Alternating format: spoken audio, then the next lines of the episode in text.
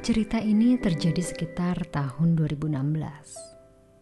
Aku punya teman-teman baik yang selama ini kita saling support satu sama lain. Kita semua cewek, ya maklumlah, kita adalah teman high school mates gitu. Kita mulai memiliki kebiasaan baru untuk me time. Dengan pergi ke Bali tanpa plan dan ya kita cuma pengen ketemu aja, nggak lebih. Karena memang kita tinggal di kota yang berbeda-beda dan belum tentu kita bisa ketemu satu tahun sekali. Waktu itu ada teman kita satu lagi yang ingin bergabung. Kita pun mempersilahkan. Memang dari awal kita nggak mau ribet. Jadi ya kita cuma pesan hotel aja. Nggak ada itinerary atau rencana mau ke mana gitu.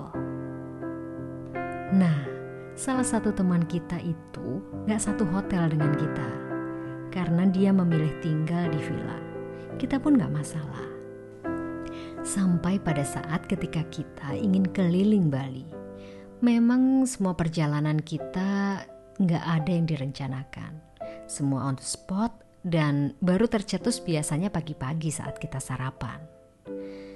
Teman kita yang satu ini merasa seperti gak dianggap karena udah gak satu hotel dan pembahasan mau ke mana juga merasa gak dilibatin. Kita selalu infoin kok mau ke mana dan kira-kira mau pergi jam berapa.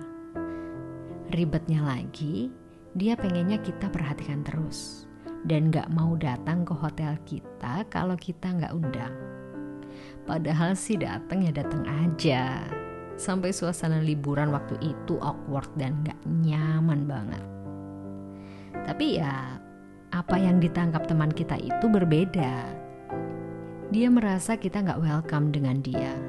Sampai-sampai kita dicuekin loh.